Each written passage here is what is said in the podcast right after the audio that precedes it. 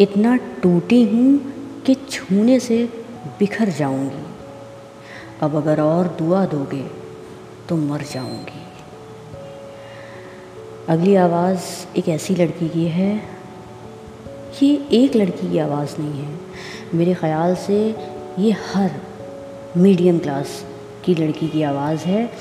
बचपन से लेकर जवानी तक के जितने भी पड़ाव आते हैं, उन पड़ावों में ज़्यादातर लड़कियाँ यही सब कुछ फेस करती हैं। कदम कदम पर उनसे कहा जाता है कि ये मत करो, वो मत करो। और जो वो करना चाहती हैं, वो करने की आज़ादी उनको कभी नहीं दी जाती। अगली आवाज़ में सुनिए, ये लड़की क्या कहना चाहती है?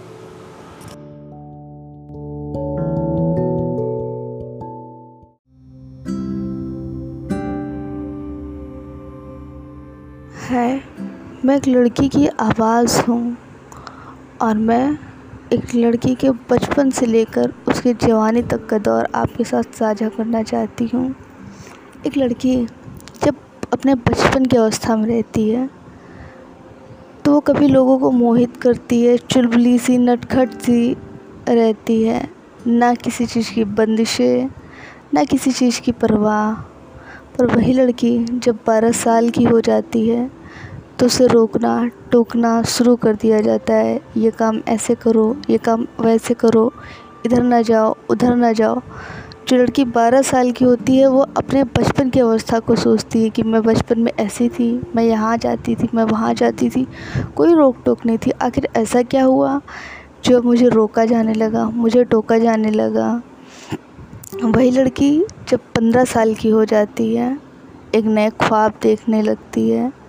एक नए ख्वाब के साथ जीना शुरू कर देती है। लेकिन धीरे धीरे ऐसा लगता है कि जैसे उसके ख्वाब पर भी पाबंदियाँ लगा दी जाएँगी। वो अपनी सोच ना किसी को बता सकती है और यदि किसी को बताती भी है तो लोग हंसना शुरू कर देते हैं। फिर वही लड़की जब 18 साल की होती है 18 साल की उम्र में उस पर इतनी बंदिशें लगा दी जाती हैं कि वो अपने अंदर ही सब कुछ रखने लगती है। वो किसी से कुछ कह नहीं पाती। वो अंदर ही अंदर अपने आप को मार देती है, अपने हर ख्वाब को मार देती है। अठारह साल की उम्र में जहाँ उसको अपने सपने देखने चाहिए, वहाँ पर उसे ये कहकर, वहाँ पर उसे ये कहकर पीछे कर दिया जाता है या फिर ये कहकर कि अब तो जवा, अब तो जवान हो गई है। थोड़ी सी अपनी सोच बदल, अपने आप को बदलो, घर पे रहो, घर पर ध्यान दो। घर पर ध्यान दो, बाहरी दुनिया पर नहीं। जब वही लड़की कुछ अपने लिए करने के लिए बोलती है कि हाँ मुझे ये करना है, मुझे ये करना है या मेरा ये ख्वाब है तो कई बार ऐसा होता है कि उसे बोल दिया जाता है कि हाँ ये तेरा ख्वाब है, ठीक है, पर तू अपने आप पर तू लड़की है, तू ऐसा नहीं कर सकती है। तुम अपने आप को देखो, बस। वही लड़की जब 21 साल की हो जाती है 21 से 23 साल की 21 से 23 साल की उम्र में उसकी बहुत से बहुत सी ऐसी हैं जिनकी बाद में शादी होती, लेकिन 21 से 23 साल की उम्र में उनके लिए लड़का देखना शुरू कर दिया जाता है। और लड़का वो, जिसे ना वो जानती है, ना वो समझती है, एक अननोन पर्सन और अगर लव बात अगर लव मैरिज की वो अपने घर पर करती है तो घर वाले कभी राज़ी ही नहीं होते हैं। वो अपना, वो भी सपना मार देती है, अपने माँ बाप की मर्ज़ी से जीना शुरू कर देती है।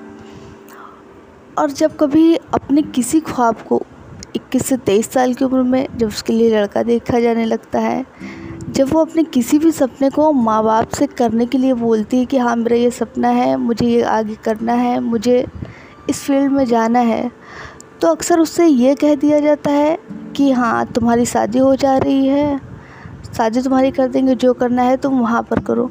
मुझे आज तक ये समझ में नहीं आया कि जो लड़की जहाँ पर बचपन से रही है। बचपन से जवानी तक का दौर उसने तय किया। जब वहाँ पर उसे वो चीज़ नहीं कराई जा सकती है तो आप ये उम्मीद कैसे कर सकती हो? आप जिसे जानते नहीं कि वो अपने ख्वाब वहाँ पर जाकर पूरे करें। ते, पच्चीस से तीस साल की उम्र तक, जब उसकी शादी हो जाती है, वहाँ अपने ससुराल चली जाती है, जहाँ पर वो ना किसी से कुछ कह पाती है वो अपने परि, वो अपने परिवार में ये इतना डूब जाती है कि वो अपने ख्वाब सब कुछ मार देती है।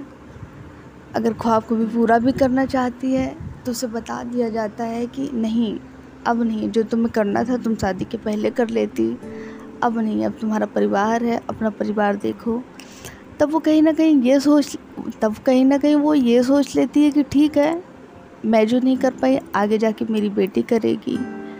वो अपने ख्वाब को इस कदर मार देती है कि वो अपने ख्वाब अपने बेटी या बेटे या अपने बच्चों में देखना शुरू कर देती है। अपनी बेटी या बेटे या अपने बच्चों में देखना शुरू कर देती है। और इस दौरान वो कई बार, इस दौरान वो कई बार टूटती है, कई बार बिखरती है, कई बार उसके कुछ सपने होते हैं जिसे वो पूरा करना चाहती है। लेकिन उसके हर एक सपने को कुचल दिया जाता है, उसके हर एक सपने को मार दिया जाता है।